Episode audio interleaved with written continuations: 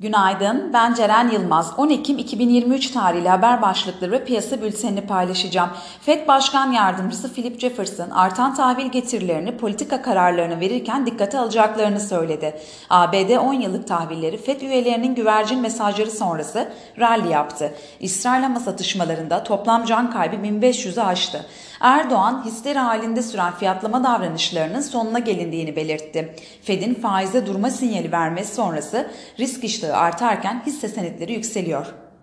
Piyasalara genel olarak bakacak olursak pay piyasalarında hafta sonu İsrail'de başlayan saldırıların ardından artan jeopolitik riskler sonrası dün başta petrol fiyatlarında olmak üzere emtia ve borsalarda dalgalanmaya yol açarken yurt içinde de kar satışlarının yaşanmasında etkili oldu. Yurt içinde ayrıca yabancılara swap kanalının kısa vadede açılmayacağı haberleri de satış baskısının artmasında etkili oldu.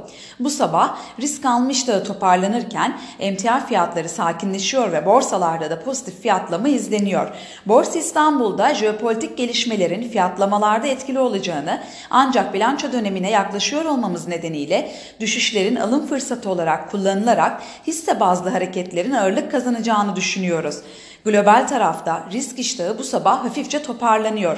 ABD vadelileri, Alman DAX vadelisi ve Asya borsalarının geneli alıcılı seyrediyor. Jeopolitik gelişmelerin kısa vadede de hem yurt içinde hem de yurt dışı risk iştahı üzerinde etkili olmasını bekliyoruz.